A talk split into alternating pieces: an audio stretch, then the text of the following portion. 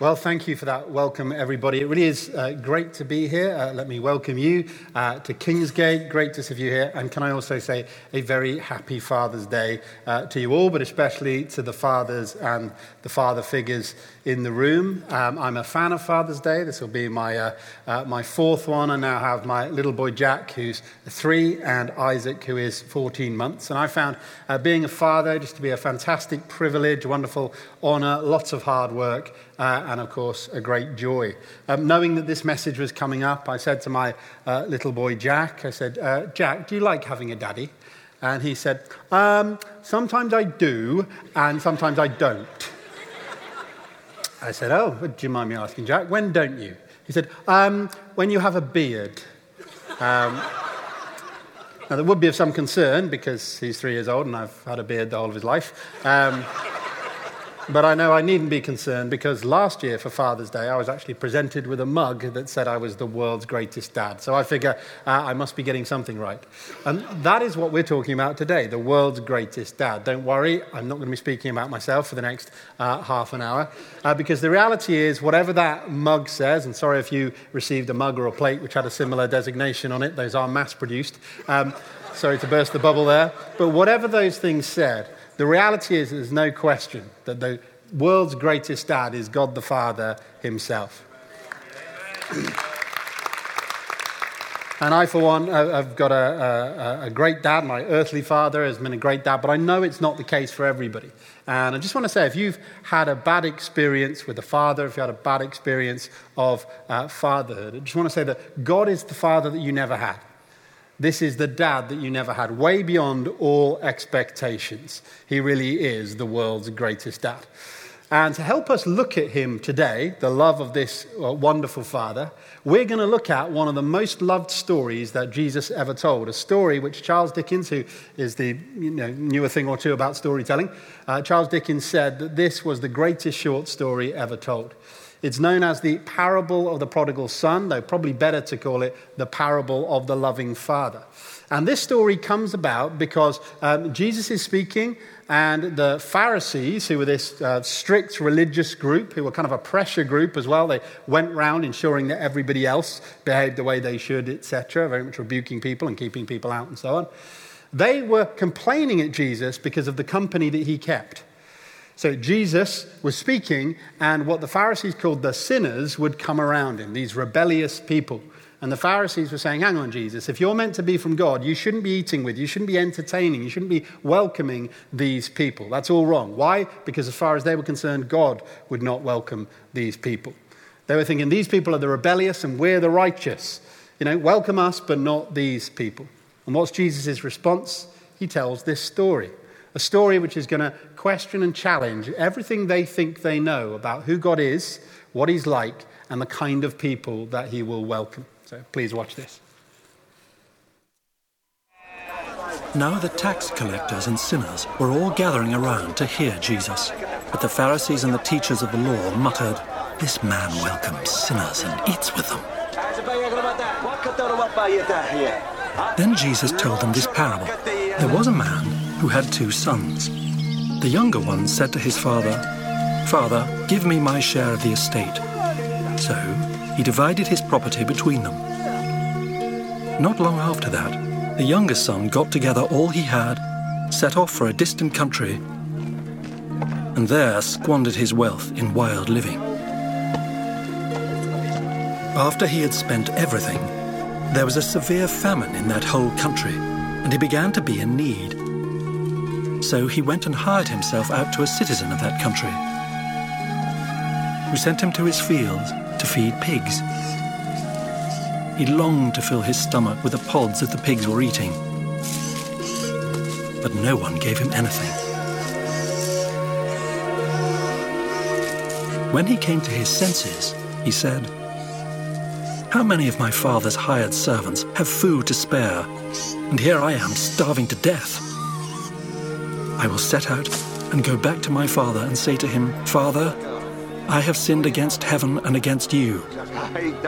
I am no longer worthy to be called your son. Make me like one of your hired servants. So he got up and went to his father. But while he was still a long way off, his father saw him and was filled with compassion for him. He ran to his son, threw his arms around him, and kissed him. The son said to him, Father, I have sinned against heaven and against you. I am no longer worthy to be called your son. But the father said to his servants, Quick, bring the best robe and put it on him. Put a ring on his finger and sandals on his feet. Bring the fattened calf and kill it. Let's have a feast and celebrate. For this son of mine was dead and is alive again. He was lost and is found. So they began to celebrate. Meanwhile, the older son was in the field. When he came near the house, he heard music and dancing. So he called one of the servants and asked him what was going on. Your brother has come, he replied. And your father has killed the fattened calf because he has him back safe and sound. The older brother became angry and refused to go in. So his father went out and pleaded with him. But he answered his father, Look, all these years I've been slaving for you and never disobeyed your orders. Yet you never gave me even a young goat so I could celebrate with my friends. But when this son of yours, who has squandered your property with prostitutes, comes home, you kill a fattened calf for him. My son, the father said, you are always with me, and everything I have is yours. But we had to celebrate and be glad, because this brother of yours was dead and is alive again. He was lost and is found. Well, it is a wonderful story. But we're not just looking at it as a wonderful story today. We are looking at this as an invitation. Just as the father in Jesus' story invites these two sons, one rebellious, the other rather rigid, just as he invites these two sons into his house. This is a representation of a loving heavenly father inviting us into his house. And it may be that you've never accepted that invitation. Maybe you're here today as a visitor, or perhaps uh, you, have been on the fringes of things. Maybe you, you've been along to Kingsgate before. Perhaps you thought you were in the heart, Father's house one time, but you've, you've kind of been away. Well, today is an invitation to you to accept the Father's welcome into his house. Perhaps you've been along for many years and say, I'm in the Father's house. Tom, I'm already a Christian. Um, I know this loving Heavenly Father. Well, today is a chance for us to look at just how wonderful this loving Heavenly Father is. And our response, rather than coming into the house for the first time, our response will be one of appreciating the house and of praise and of worship of this wonderful, loving Father. So let's take a look then at the world's greatest dad. Let's take a look at this wonderful, loving Father. And to help us do that, I want to look at two aspects of the Father's love that we see throughout this story. And the first is this number one, look at the Father's long suffering love. Can you say that for me, please? Look at the Father's long suffering. Um, I came downstairs uh, this morning, and knowing that it was uh, Father's Day, I was very pleased to say my little boys had a, a, a, little cake out. Okay, it's not a real cake; it's a wooden cake that they got for Christmas or a birthday. And It's got these little wooden candles that they put in. But I thought, oh, isn't that sweet of them? Uh, until I noticed what they were actually doing is taking it to uh, my wife, and uh, they were singing "Happy Birthday" to her. It is not her birthday. Um, she looked at the look on my face, and she said, oh, "Why don't you sing Happy Father's Day to your dad?" But they refused. Um, now, don't get me wrong, I can, I'm strong, I can take that level of rejection. Okay? But I'm not sure I could take the rejection that the son lays on the father here. Uh, it tells us the younger one said to his father, Father, give me my share of the estate. See, in that culture, if you had, if you were a father with two sons, then when the father died, uh, the younger son would get a third of the father's estate and the older son would get two thirds but it was when the father died. So when the younger son says to him, I want my share of the estate now, what he's effectively saying is, I can't wait around all these years just waiting for you to die. I need it now. You're going to have to sell the land off cheap and get me all the money you can from it. He's effectively saying, I need your stuff, but I don't want you. He's rejecting a relationship with his father altogether. As one commentator on this said, he's effectively saying, I wish you were dead. It'd be better off for me if I was in that situation. And this is a great dishonor. This is a great scandal. As Jesus is telling this story, the religious people looking on, especially, would have been scandalized by this. How could a son treat his father like this? But there's another scandal coming straight after it. It says, So he divided his property between them. Again, this would have been another scandal. A traditional Middle, East, traditional Middle Eastern father in this situation at that time he should probably react to this rejection by protecting his honor and driving the son out of the house or enforcing him to stay or something along those lines, protecting his own honor. But the father doesn't. The father in this story lets the son go, he goes along with it. why does he do that? Even though that's going to mean dishonor on himself, he's not protected his own honor. Because he knows the only alternative is to enforce the son to stay, but what kind of relationship would that be if it was just coerced? He wants the son to choose him, or to drive him out and cut ties with him, cut him off altogether. Even though he is facing one of the worst things human beings can face rejected love, he doesn't do either of those things. Because, yes, his love has been rejected, but his love is a long suffering love. See, to be long suffering means that we can endure the rejections and the pains and the blows of life without just reacting in anger and cutting people off uh, altogether. And this is what the father shows here. This is a father with a. And it's not that he's callous about it or indifferent, so he doesn't mind the son going. We know that's not true. If we look at the rest of the story, when the son finally comes back to him, it tells us that the father sees the son from a long way off. How could he possibly have seen him from a long way off? Because he was looking out for him. We can almost imagine this father at the end of the evening when he's sort of shutting up shop and getting all the house down because the sun's coming down, just keeping this lonely vigil, just looking out down the road, that long, lonely road, just hoping one day to see his son returning to him. This is the love of a long suffering. And this would have been a complete shock to the Pharisees listening on. See, their view of God was ultimately that God was like this sort of strict headmaster type. He had all these rules, and if you don't keep up with the rules, then you're out. You know, perhaps there'd be a caning for you the first couple of times, but you know, this isn't a father that gives loads of chances. You'd be out. You'd be out on your ear. But Jesus is saying, no, you've got God wrong. God is not a strict headmaster who's going to throw people out the minute they break the rules. God is a loving father.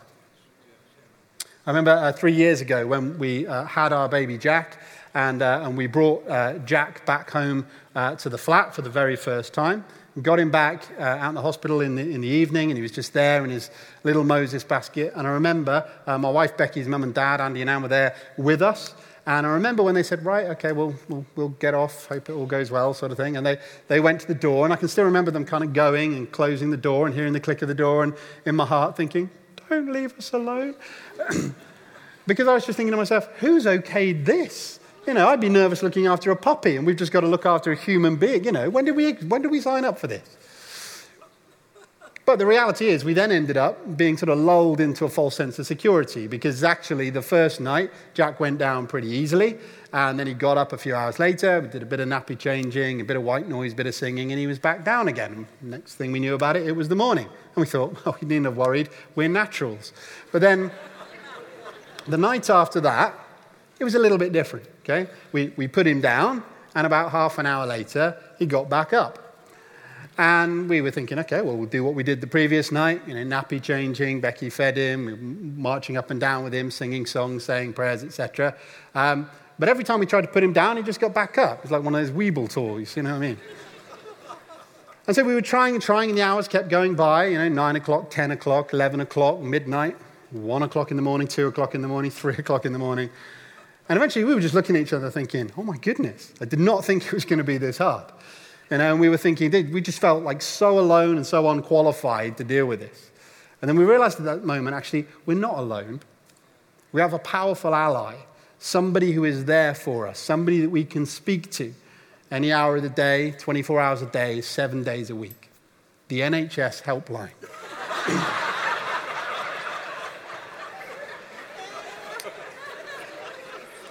Some of you are thinking God, though, anyway. That's, yeah. Let's make a note of that for a future sermon. That's, that's good. Well done. We phoned them up, and the lady on the NHS helpline said, you, you needn't worry, this happens quite often with, with newborns. What it'll be is he knows mum's there, and therefore he wants a feed, and he's not sure whether he's hungry or sleepy or whatever. So, what you need to do, you need to get him away from mum. Okay, so mum, how about you just get yourself off to sleep, get a good night's sleep, and dad, you take him and get him in the room furthest away, okay? And you can get him to sleep. And I, I made a mental note to seek revenge against the NHS helpline someday. No, I'm only joking, but we, we did just that. So I, I, took him into the living room, which in our uh, little two bed flat at the time was the room which was furthest away from our uh, bedroom. And we uh, pushed his cot in there, and there was a sofa bed in there, so pulled the sofa bed out. The idea being I can get him down in the cot, and then I'll, I'll lie down on this uh, sofa bed. And so I started again, uh, marching up and down, singing songs, saying prayers, playing white noise, trying to get him off. And every now and again, I'd, I'd get him down, and I'd think, brilliant, I've done it. I'd lay back on the bed, and then I'd just hear this noise break the silence. So I'd pick him back up, and I was just losing my mind, really. I was just thinking, I love you, but you're really annoying. I didn't think you'd be like. I was marching up and down with him, four o'clock, five o'clock. Finally, 10 to 6 in the morning, without a wink of sleep for me, I eventually got him down in his cot, and I could tell when I did that it was different, that he was properly away this time. And I stretched myself back on the bed and closed my eyes. And I remember thinking to myself, right now, I would rather hear burglars on the patio than I would hear my newborn baby cry. Okay? In fact, I'd, I'd let him in as long as they were quiet. Come on, lads, you take whatever you want. Okay? But if you wake him, it's your responsibility. Okay? Now, just in case you've got a baby on the way, John Rach and so on, uh, I just want to say it did get easier than that. Okay, it was never quite as bad, but still, we've had three years, and Isaac came along um, just a couple of years ago. We've had three years of broken sleep and no sleep, and uh, three o'clock in the morning trips to A&E because of croup, and uh, we've had all sorts of troubles while they're awake as well. So, you know, things like unhelpful attitudes, unholy nappies to deal with, uh, supermarket meltdowns, you name it. And the question is, you know, why do we put up with it? Why do we endure? I remember my mate Liam saying to me one time, saying, Tom, you wouldn't do it for anyone else, would you? In other words, what he was saying is, you know, you wouldn't do this for a work colleague or a friend or something like that. It's what you'll do for your children.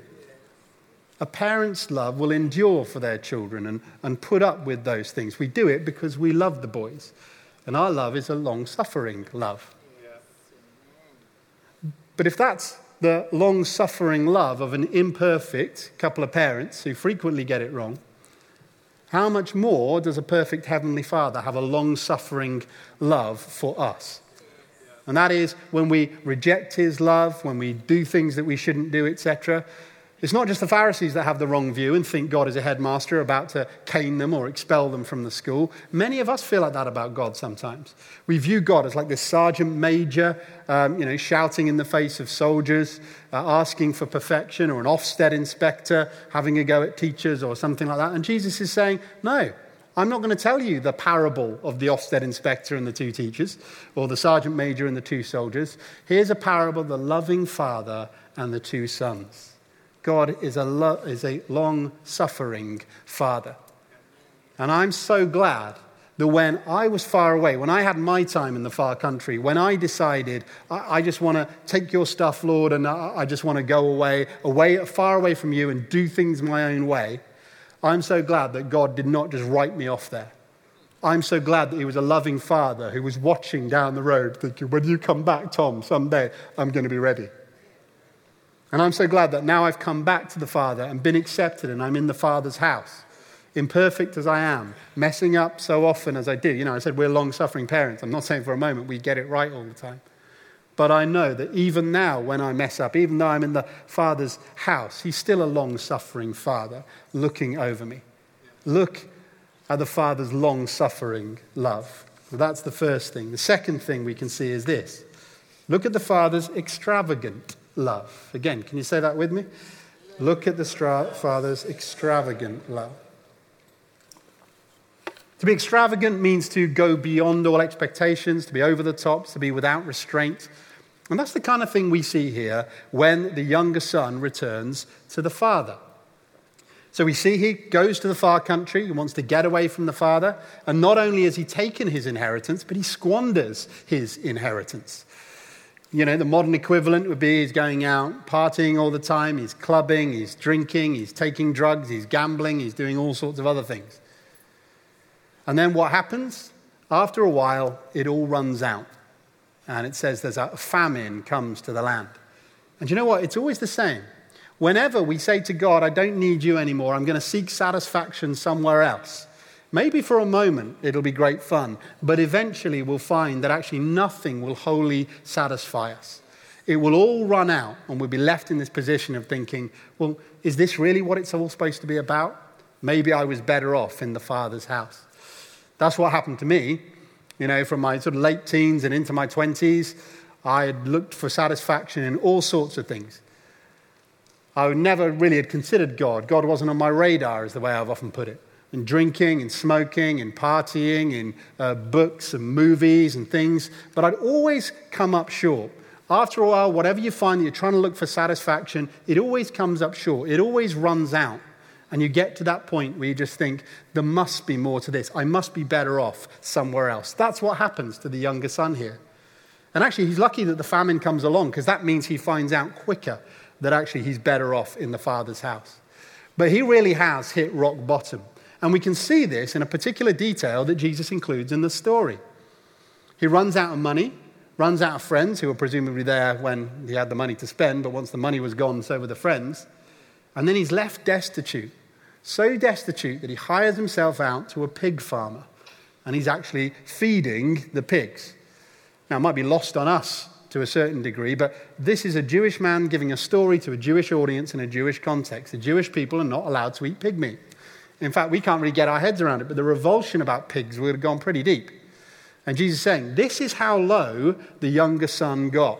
He was actually so starving that not only was he feeding pigs, he was envying the pigs. he wanted to eat the food that they, you know, again, this would have been another scandal in this story filled with scandals. This guy's got so low, he's hit rock bottom. And again, that happened to me. I tried all these different things and I was drinking so much, I was just making a fool of myself all the time. I really felt like I'd hit rock bottom. And if you're in that position today, I just want to tell you, for me, it was when I hit rock bottom that I looked up and I saw I had a loving Heavenly Father. And it's the same with this boy in the story. It's when he comes to his senses that he comes to the Father. It's when he realizes this stuff isn't working. Surely I'd be better off going back to my Father. That's when he returns.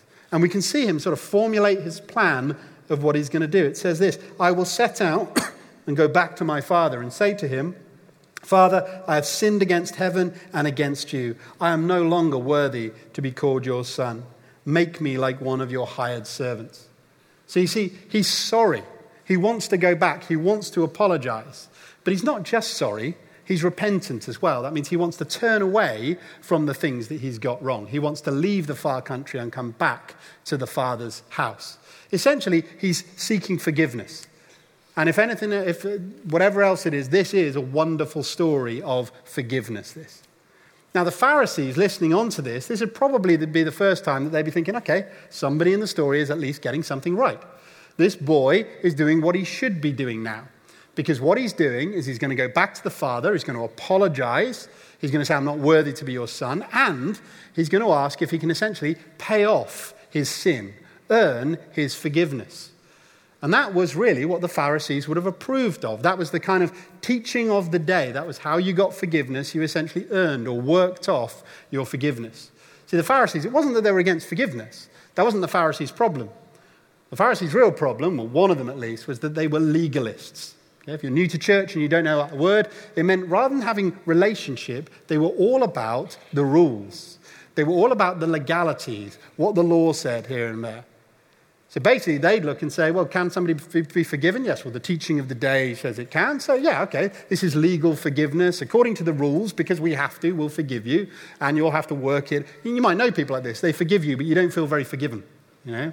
They forgive you, but it doesn't feel like they. It's forgiveness that comes from a place of legalism. And essentially, that's what the boy's asking for here. You know, forgive me and I'll work it off, Father. But I want to tell you, and we see it in the story, there is a much better forgiveness. There's a forgiveness that doesn't come from a place of legalism, there's a forgiveness that comes from a place of love. And when we're forgiven from a place of love, it's entirely different. You're forgiven and you feel forgiven. You feel affirmed. You know, if you get to that point where you just know you've failed, you've messed up, you want to say sorry, and somebody has that knack of forgiving you and making you feel forgiven and affirmed and accepted and restored, that's forgiveness that comes from a place of love, and it's entirely different. I heard a story not long back about the, um, uh, the great singer Frank, Frank Sinatra. If you haven't heard of Frank Sinatra, then that means I'm I'm getting older again. Uh, but all you need to know is that he was, uh, you know, probably the most, uh, the greatest singer of his generation. Wonderful, popular singer. And he toured right into his old age. And I heard a story about him when he was touring when he was 78 years of age. Not bad for an entertainer to still be packing him out when he's 78. And there was this guy called Tom Dreesen who was a stand up comedian who used to open for Sinatra. He was the warm up act. And he said that among the crew and everybody that worked with Sinatra, around that time they were having one conversation when is he going to retire? When is he going to hang up his microphone, so to speak? And he talked about one evening when Sinatra was playing in front of 20,000 people. And he went through his first three songs, and then he got to song number four, and Tom Dreesen was watching all this from the side of the stage, and the orchestra uh, came up, and it was, a, it was when Frank was supposed to come in, and he just blanked completely. Just didn't come in when he was meant to come in. And they could see him, tears in his eyes, head bowed, just saying something into his microphone, but no one could hear what he was saying. Until the orchestra stopped playing. One by one, the instruments started winding down until there was just this eerie quiet across the auditorium. And they could hear Sinatra, this great man of entertainment, this master of his trade, just rather pathetically whispering into his microphone, I'm so sorry. I'm so sorry feeling like a total failure, like he's completely messed up. And this guy, Tom Dreesen, said he could see him from the side of the stage and he was thinking, tonight's the night. This is when he's going to hang up the microphone. This is when he's going to lay it down. This is when he's going to retire. He's going to come off and I'm going to say, It's been a great career, Mr. Sinatra. Let's go home. And there he was, just feeling like a complete failure. Until something happened. Somebody broke this eerie quiet. A guy somewhere at the back of the auditorium stood to his feet and he just shouted out, That's all right. You know, that's all right, Frank, because we love you. That's all right, Frank. We love you, Frank. And he just started to clap. And then around him, other people started to stand to their feet and they were joining in with the clapping, saying, We love you, Frank. You're our boy, Frank. That's all right, Frank, because we love you. And eventually, the whole auditorium stood to its feet and were just clapping and cheering. We love you, Frank. You're a, that's okay, Frank. That's okay with us because you're our boy. And he didn't know what to do. He had tears in his eyes. And the orchestra started to go back into the fourth song. And by the time he quieted down, he just went back into it. It was Mack the Knife, if anyone's interested. And he absolutely nailed it. And when he got to the end of the song, he went, I love you too, buddy. Now, what's that? That's not legalistic forgiveness. That's not them saying, oh, you're supposed to be this great entertainer. Well, fine, okay. No, no. You, you, give us a refund, do a few apologies to camera and stuff, and you'll be forgiven. You just work it off. No, no. This is forgiveness that comes from a place of compassion, from a place of love. This is forgiveness that says, that's all right. You're our boy. We accept you. That's the difference. And not only did he nail that song, he toured for another two years till he was 80 years old after that. This Tom Dreesen guy said, the guy at the back that got up and said, he doesn't know, but he brought him back from the ashes that night. That's the difference being forgiven from a place of love and forgiven from a place of legalism when we feel accepted and restored and put, but from a place of love and compassion. The question is here as the son returns, what forgiveness is he going to receive? Is it forgiveness that comes from legalism or forgiveness that comes from a place of love? Well, we know the story. It comes from a place of love, and not just love, but extravagant love. This father goes beyond all expectations. We see the son returning. You can almost imagine him repeating his little speech to himself. You know, did you ever do that thing where you had to go home and you knew you'd messed up and you knew your parents, you know, and you're, you're going over it, you're saying, well, you know, I got tricked into going to the party. I didn't realize it was it, and so on. And he's doing this speech. He's saying to himself, Father, I'm not worthy to be called your son, and, you know, just bring me back as a hired hand, and so on. And then he's working his way through the village. And that would have been a bad experience because the villagers around him know the disgrace and dishonor he's brought on the community. And perhaps they're going to heap scorn on him. But he doesn't have to feel any of that. Because out of nowhere, he sees his father just hurtling towards him. And he falls down upon him. And he's kissing him. And he's showing this incredible, extravagant love and affection. And he starts going into his speech Father, I've sinned against heaven and I'm no longer uh, against you and I'm no longer worthy to be called you. And he can't even finish the speech. His father says, Quick, bring the best robe and put it on him. Put a ring on his finger and sandals on his feet. Bring down the fattened calf and kill it. Let's have a feast and celebrate. Because my son, who was dead, is alive. He was lost and he's found. This is forgiveness that comes from extravagant love. He says, put the, put the robe on him, the best robe from the house to cover his shameful dirtiness. Put a ring on his finger, probably the family signet ring. Put sandals on his feet. Only the family members wore shoes. Do you get it? The son is saying, I've sinned against you. And the father's saying, I know, but let's cover you up. The son is saying, I'm not worthy to be called your son. And the father's saying, You're back in the family. Doesn't even have time to get the speech out. He, can't, he doesn't even mention the bit about working it off. He can't because the father says, Quick. He can't forgive him fast enough. Beyond all expectation. It comes from a place of extravagant love. He doesn't want to hear about him working it off. He just wants to have a party.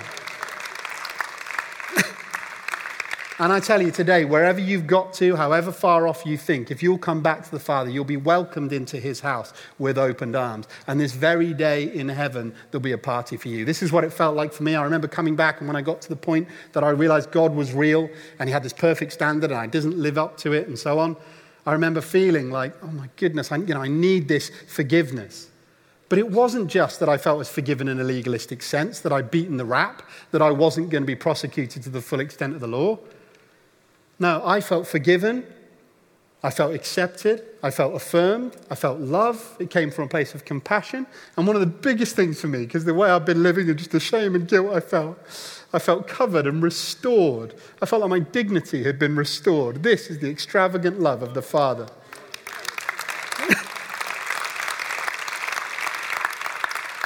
And they're having a party. And the fattened calf, that was his one job, right? To be fattened up, ready for a special occasion. Mainly, they just ate vegetables then. So it's a real special occasion. And a fattened calf could probably feed like 200 people. So the whole village were there having this party. Everybody is enjoying himself. The father has said, Tonight we're going to party like it's AD 99. you get, yeah, okay. It's a good joke. Google that when you get home if you didn't get it. Right? I forgive you if you didn't get it, don't we? And everybody's happy. Not quite everybody. There are two people in this story that end up unhappy. One is the fattened calf,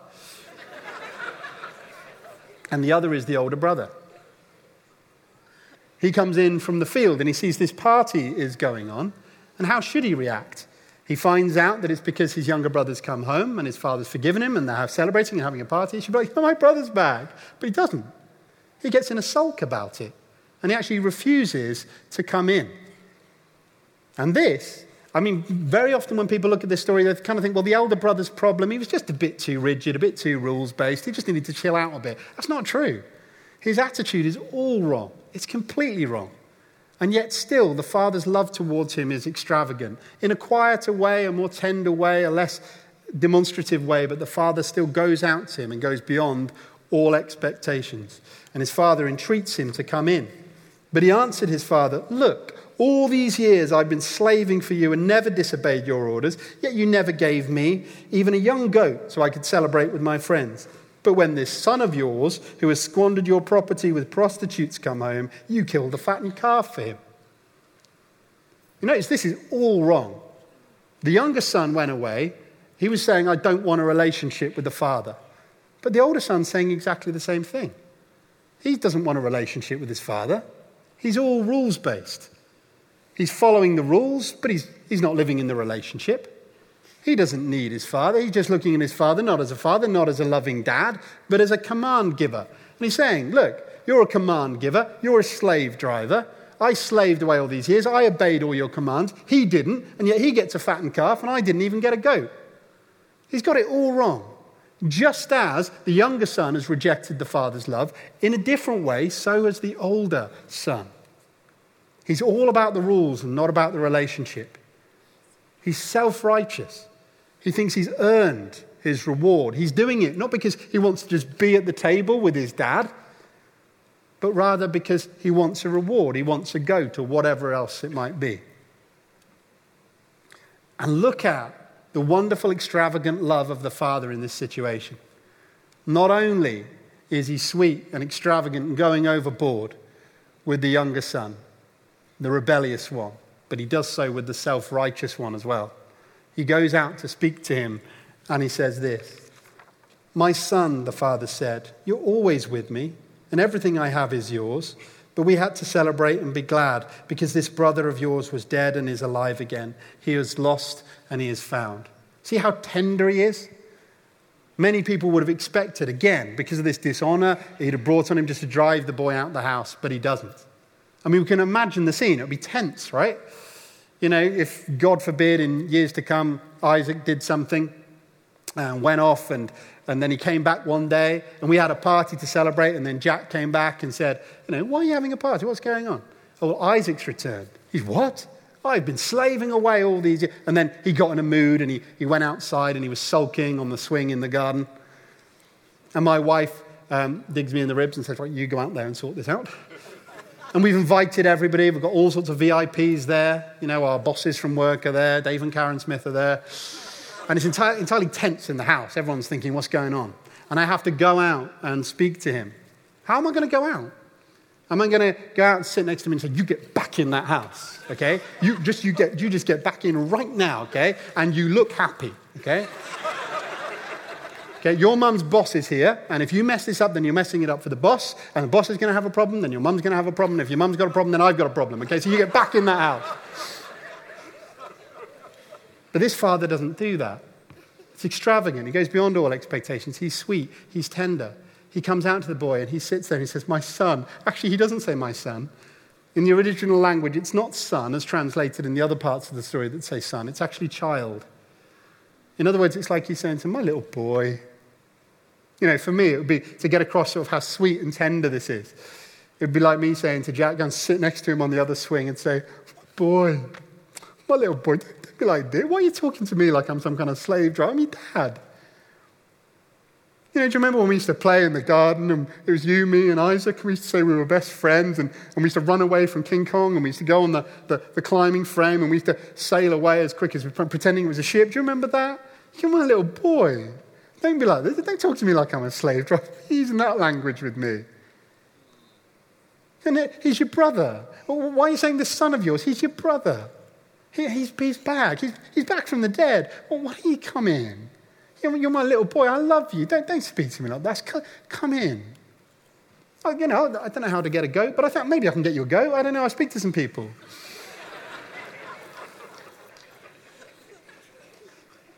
See, it's a quieter, more tender, more sweet, less demonstrative way, but it's the same. It's still extravagant.